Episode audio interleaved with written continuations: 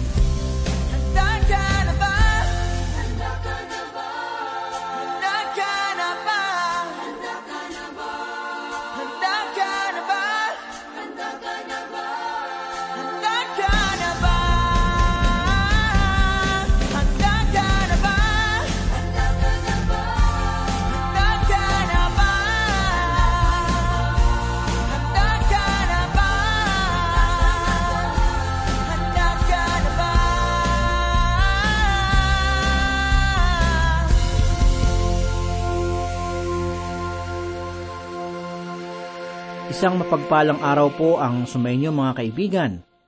Tayo po ay muling magpuri sa Panginoon sa pagkakataong mag-aral muli ng kanyang banal na aklat. Ako po si Pastor Dan Abangco at samahan ninyo ako at tayo po ay matuto at mapagpala sa salita ng Panginoon. Ang sulat na ating pinag-aaralan ngayon ay ang ikalawang sulat ni Apostol Pedro. Lubos po ba ninyong nakilala kung sino si Apostol Pedro? Hayaan po ninyo na magbigay ako ng ilang kaalaman tungkol sa kanya.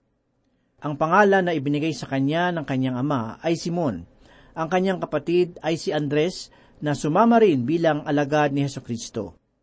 Si Apostol Pedro ay mayroong asawa sapagkat sa ikawalong kabanata ng sulat ni Mateo sa ikalabing apat at ikalabing anim na talata ay ipinahayag na pinagaling ni Heso Kristo ang kanyang biyanan at kanya pang isinama sa paglalakbay ang kanyang asawa na makikita naman sa ikasyam na kabanata ng unang Korinto sa ikalimang talata. Siya ang unang tinawag ng ating Panginoong Heso Kristo bilang kanyang alagad habang siya ay nangingisda. Nakita rin niya ang katotohanan ng pagiging mesayas ni Kristo at ito rin ang naging dahilan kung bakit binigyan siya ng pangalan ni Jesus bilang Pedro. Siya rin ang unang nakakita sa muling pagkabuhay ng ating Panginoong Heso Kristo.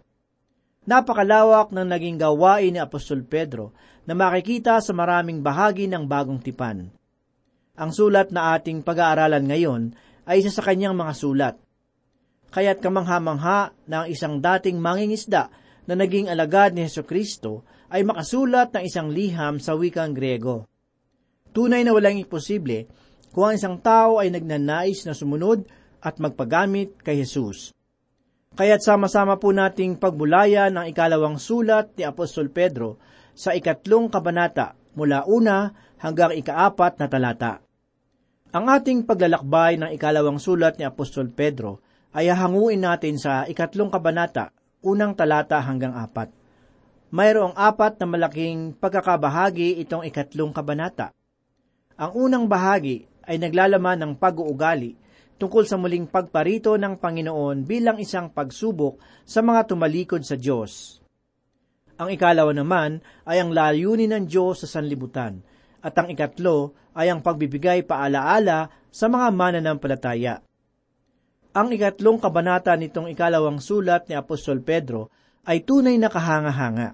Basahin po natin ang ipinahayag ni Apostol Pedro sa unang talata ng ikatlong kabanata, ganito po ang sinasabi, Mga minamahal, ito ngayon ang ikalawang sulat na isinusulat ko sa inyo, at sa dalawang ito ay ginigising ko ang inyong tapat na pag-iisip sa pamamagitan ng pagpapaalala sa inyo. Malinaw na ipinahayag ni Apostol Pedro na siya ang may sulat ng dalawang liham. Ipinahayag sa bahagi ng talata na ating nabasa ang mga pahayag na ginigising ko ang inyong tapat na pag-iisip. Maaring sa panahon ni Apostol Pedro at sa ating panahon ay pareho lamang ang kalagayan na walang sino man ang tapat ang pag-iisip. Mayroon akong nabasa tungkol sa isang samahang kulto na nasa ibang bansa na nakatuon sa paniniwala sa pagninilay-nilay. Imbis na sila ay magpagawa ng isang malaking templo na tulad ng ibang mga kulto, ay inihanda nila ang ilang maliliit na tolda ang mga maliliit na tolda ay mayroong magagandang larawan at mga kagamitan na nagbibigay ng kapahingahan at kaginhawahan sa katawan ng isang tao sa loob nito. Ang layunin ng pagpapagawa sa mga toldang ito ay upang kung sino mang tao na pumasok dito ay maaaring magmuni-muni at maging mabuti ang pakinamdam sa kanyang sarili. Sa pagupo ng isang tao roon ay kailangan lamang niyang mag-isip ng mga mabubuting bagay – lahat ng mga bagay sa loob nito ay kaaya-aya. Aking sinubukan ang ganitong gawain ng pag-iisip ng mabubuting bagay. Subalit, kahit ako ay nasa isang kaaya-ayang lugar o yung malapit sa magagandang tanawin, ay naaalala ko pa rin ang mga masasama at maruruming bagay. Isang mainam na halimbawa nito ay ang pangyayari sa buhay ni Haring David. Isang araw matapos mamahinga ni Haring David ay natanaw niya sa kanyang bubungan ang isang magandang babae na nagngangalang Bathsheba. Nagsugo siya ng isang alipin upang tanungin kung sino ang babaeng iyon at napag-alaman niya na ito ay asawa ni Urias na isa niyang kawal. Nakita ni Haring David na magkakaroon siya ng problema sapagkat ang babae ay mayroon ng asawa. Maaring dumating na ang pagkakataong tulad nito sa ating mga buhay, subalit ano ang ating ginawa? Lumayo ba tayo o nagpatuloy na tahakin ang daan na ipinakikita sa atin ng Diablo? Sa buhay ni Haring David ay kanyang ipinagpatuloy ang maling landas at ninais sa kanyang puso na mapasa kanya si Batsiba. Iniutos niya na ilagay si Uriah sa unahan ng labanan upang ito ay magdulot ng kanyang kamatayan ang maitim na balak ng kanyang puso ay natupad at nakuha nga niya si Bathsheba na kanyang ginawang asawa. Nagkaroon sila ng isang anak na lalaki, subalit ipinahayag sa ikalabing isang kabanata ng ikalawang Samuel sa ikadalawamput pitong talata ang ganito. Ngunit, hindi nalugod si Yahweh sa ginawang ito ni David. Mga giliw na tagapakinig, ilan ba sa atin ang nagkaroon ng ganitong karanasan? Marahil ay sinasabi ng ilan na makasalanan ng kanilang mga mata na tulad ni Haring David. Subalit ako ay naniniwala na ang mata ay hindi likas na makasalanan, kundi nasa taong nagtataglay nito, kaya ito ay nagagamit sa kabutihan at sa kasamaan. Ang puso ng tao ay nagtataglay ng maraming masasamang bagay na maaaring makita sa kanyang pamumuhay. Ang bukal na aklat ng kasamaan na nagmumula sa puso ng tao. Kung ikaw ay nagkaroon ng pagkakataong makakita ng isang magandang babae na walang saplot, ay dalawang bagay lamang ang maaari mong gawin. Ito ay titigan o talikuran. Maaaring hindi humantong ang pagkakasala ni David hanggang sa pagpatay kay Urias na asawa ni Bathsheba kung tinalikuran lamang niya ang tanawing ito at nanatiling malinis ang kanyang puso at isipan. Ang kailangan natin ay isang isip at mga mata na nakatuon kay Heso Kristo upang hindi tayo mahulog sa kasalanan. Tulad nito ang ipinahayag ni Apostol Pablo sa ikalabing dalawang kabanata ng Hebreyo sa ikalawang talata na nagsabi, Ituon natin ang ating paningin kay Jesus na siyang pinagmumulan ng kabuuan ng ating pananampalataya. Kung pagmamasdan natin ang isang kabayo, ay matututuhan natin ang aral na ito. Ang isang kabayo ay mayroong takip sa gilid ng kanyang magkabilang mata upang laging nakatuon ang kanyang mata at isip sa unahan at sa daanan na kanyang tinatahak. Mga kaibigan, gumagamit ang Diablo ng mga pamamaraan upang masilo at mahulog tayo sa kasalanan. Subalit, kung nakatuon ang ating mga paningin, puso at isip sa Panginoon, ay hindi tayo mahuhulog sa bitag ng Diablo. Ang nakita ni Haring David na sa kanyang puso at isipan ay isang napakagandang babae na nagdulot ng isang maitim na bahagi sa kanyang buhay. Iniisip niya at pinaghahandaan ang mga pamamaraan upang makuha niya si Batsiba sa kanyang asawa. Iniisip niya at pinaghahandaan ang mga pamamaraan upang makuha niya si Batsiba sa kanyang asawa na si Urias. Kahit na ito ay magdudulot ng kalungkutan at mismong kamatayan ng kanyang kawal na si Urias. Mga giliw na tagapakinig, ang ating mga pag-iisip ay hindi dalisay, at ang salitang ginamit ni Apostol Pedro ay tapat imbis na dalisay. Nais niyang sabihin na nais kong gisingin ang iyong mga pag-iisip sa pamamagitan ng pag-aalala. Hindi na bago ang paksa na kanyang ipinapahayag sa kanila. Nais lamang niyang gisingin ang kanilang mga alaala. Ipinahayag ng isang lalaki ang ganito, Mayroon akong mahusay na pag-alaala, subalit ang problema ko ay masigit dito ang aking pagiging malilimutin. Marahil, karamihan sa atin ay ganoon din ang suliranin, at makikita natin ito sa sariling karanasan ni Apostol Pedro.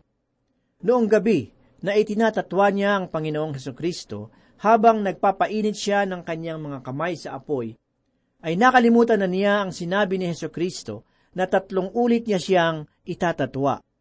Ipinahayag ni Lucas sa ikadalawamput dalawang kabanata ang pangyayaring ito mula ikalimamput apat hanggang ikaanim na dalawang talata. Ganito po ang sinasabi. At kanilang dinakip siya, inilayo at dinala sa bahay ng pinakapunong pari. Si Pedro ay sumunod mula sa malayo. At nang makapaninga sila ng apoy sa gitna ng patio, ay nakaupong magkakasama Si Pedro ay nakiupong kasama nila. Samantalang siya ay nakaupo sa liwanag ng apoy, nakita siya ng isang alilang babae. Tumitik sa kanya at nagsabi, ang taong ito ay kasama rin niya. Subalit itinanggi niya ito at sinabi, babae, hindi ko siya nakikilala. Pagkaraan ng isang sandali, ay nakita siya na isa pa at sinabi, ikaw ay isa rin sa kanila. Subalit sinabi ni Pedro, Ginoo, hindi ako. Nang makaraan ang may isang oras, may isa pa na nagpipilit na nagsasabi, tiyak na ang taong ito ay kasama rin niya sapagkat siya ay taga Galilea. Subalit sinabi ni Pedro, Ginoo, hindi ko nalalaman ang sinasabi mo. At kaagad, samantalang siya ay nagsasalita pa, tumilaok ang isang manok. Lumingon ang Panginoon at tumingin kay Pedro.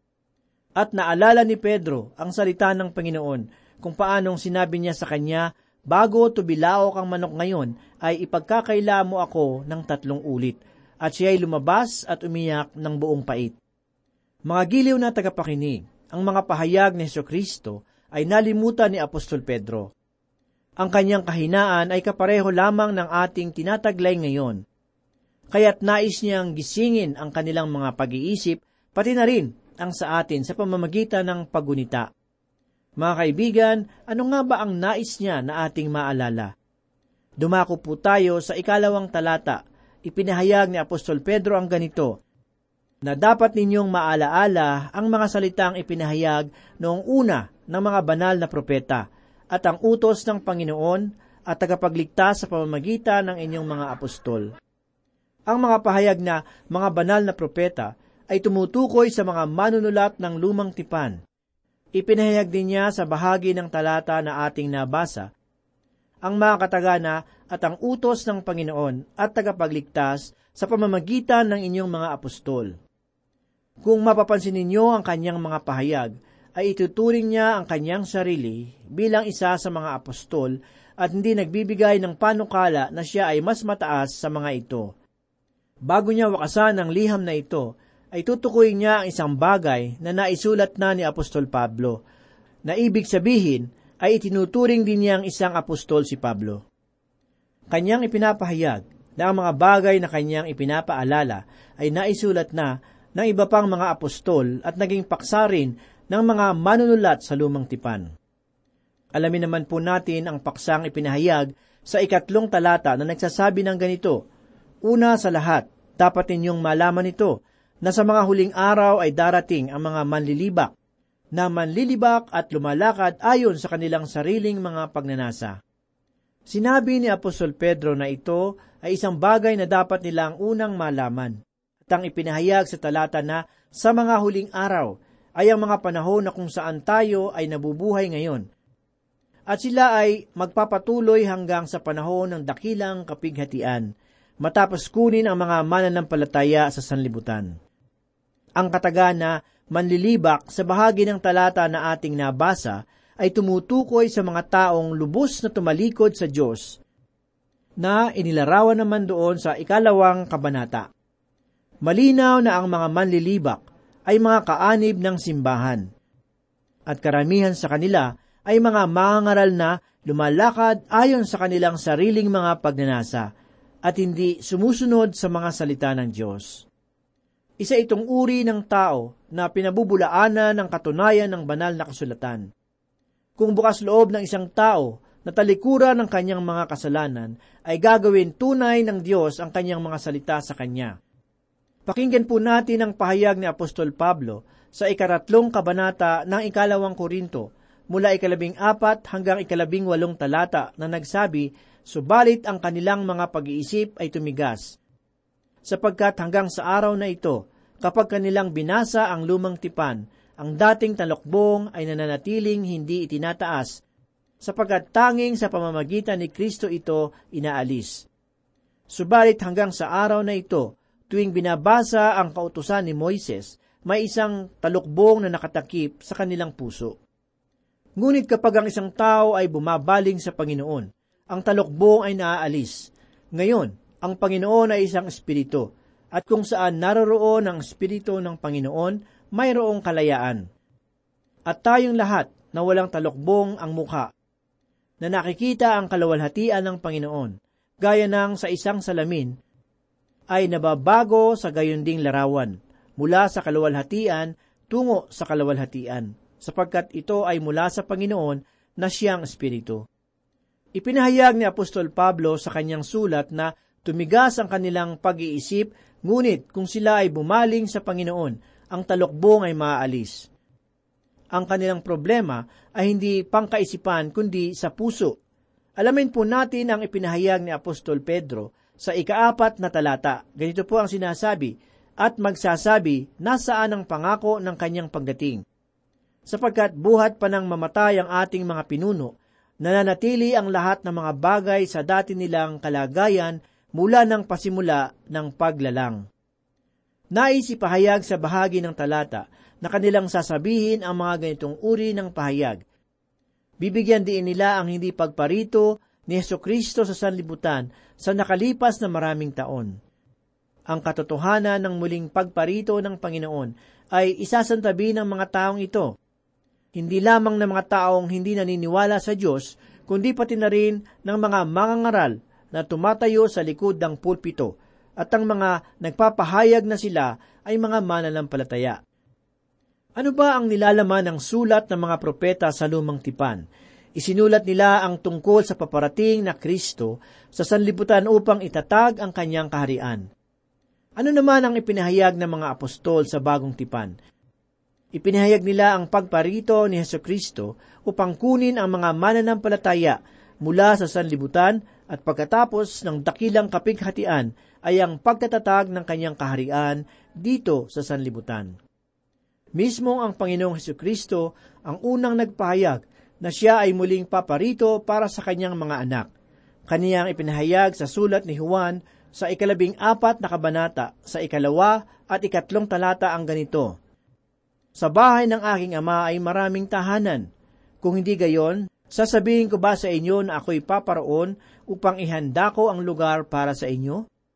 At kung ako'y pumunta roon at maihanda ko ang isang lugar para sa inyo, ako'y babalik at kayo'y tatanggapin ko sa aking sarili, upang kung saan ako naroroon, kayo rin ay naroroon. Mga kaibigan, ang lugar na kanyang ihahanda ay hindi dito sa sanlibutan ni hindi ang lugar sa kabila ng bundok ng mga olibo. Ang ating Panginoong Heso Kristo ay bumalik doon sa kalangitan at iyon ang ihahanda niyang lugar. Sa ikaapat na kabanata ng unang Tesalonika, sa ikalabing pitong talata ay ipinahayag ni Apostol Pablo ang ganito, Pagkatapos, tayong nabubuhay na natitira ay aagawing kasama nila sa mga ulap, upang salubungin ang Panginoon sa papawirin at sa gayon ay makapiling natin ang Panginoon magpakailanman. Hayaan ninyong ulitin ko ang aking naunang pahayag. Ang mga propesiya sa lumang tipan ay tungkol kay Heso Kristo na magtatatag ng kanyang kaharian sa sanlibutan. Sa bagong tipan naman, pinapahayag na kanya munang kukunin ang mga mananampalataya sa sanlibutan at pagkatapos ay itatatag ang kanyang kaharian sa sanlibutan. Ipinahayag din ang mga kataga sa mga pahayag ni Apostol Pedro na sapagkat buhat pa nang mamatay ang ating mga ninuno, ito ang pagpapatunay kung ano ang maaaring ialok ng mga manlilibak. Ang ipinahayag na mga ninuno ay tumutukoy hanggang sa panahon ni Adan. Walang masyadong naganap na pagbabago sa nakalipas na mga panahon ayon sa ibang tao. Nagpatuloy lamang ang mga bagay – Subalit sa ating susunod na pagbubulay-bulay ay ipapakita ni Apostol Pedro na ang mga taong iyon ay nagkakamali. Hayaan natin na ang Diyos ang siyang patuloy na maglinis sa ating mga puso at isipan sa mga oras na ito. Ipinahayag ni Haring David sa ika-isang daan limamput isang kabanata ng mga awit mula una hanggang ikalimang talata ang ganito. Maawa ka sa akin, O Diyos, ayon sa iyong tapat na pag-ibig, ayon sa iyong saganang kaawaan, ay pawiin mo ang aking mga paglabag. Hugasan mo akong lubos sa aking kasamaan at linisin mo ako sa aking kasalanan. Sapagkat aking nalalaman ang mga pagsuway ko, at ang aking kasalanan ay laging nasa harapan ko. Laban sa iyo, sa ilamang ako nagkasala, at nakagawa ng kasamaan sa iyong paningin, upang ikaw ay maging ganap sa iyong pagsasalita at walang dungis sa iyong paghatol. Narito, ako'y ipinanganak sa kasamaan at ipinaglihi ako ng aking ina sa kasalanan. Kaibigan, tanging si Yesu Kristo ang maaaring gumawa nito at wala ng iba. Ni ako ay hindi maaaring magbigay ng kapatawaran sa iyong kasalanan. Sapagkat ako ay tulad mo rin na noon ay makasalanan, subalit pinawalang sala ng Diyos sa aking mga kasalanan. Tayo po ay manalangin.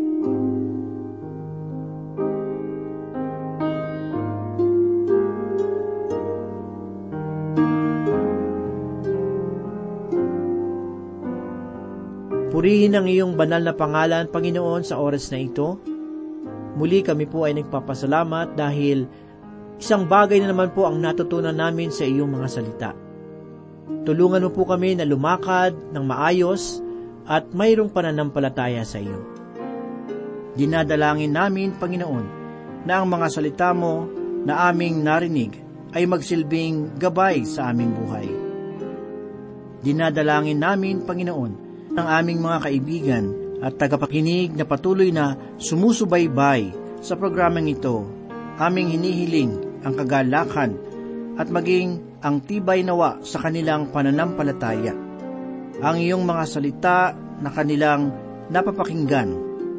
Kung meron sa kanila ang nagtataglay ng mabibigat na dalahin, mga problema, karamdaman o anumang pagsubok sa buhay, sa iyong pangalan, idinadalangin namin, Panginoon, na iyong tugunan ang kanilang pangangailangan sangayon sa kanilang pananampalataya at pagtitiwala sa iyo.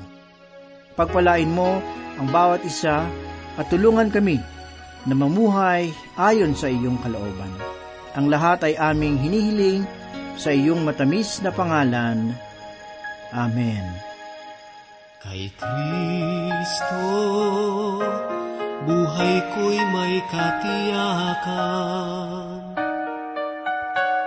Siya lamang ang tangi kong kailangan. Pagsubok, ngayon ay aking maharap.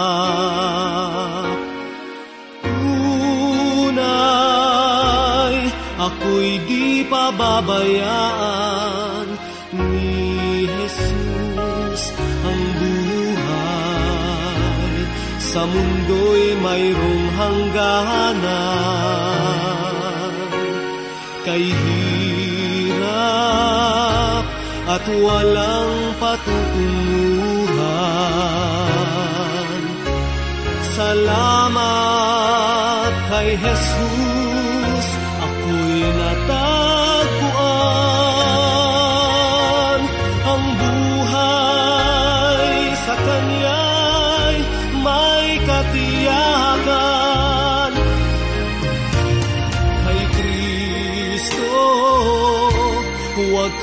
ka nang magalinlangan. Siya lamang ang tangi mong kailangan. Pagsubok, ngayon ay ating maharap.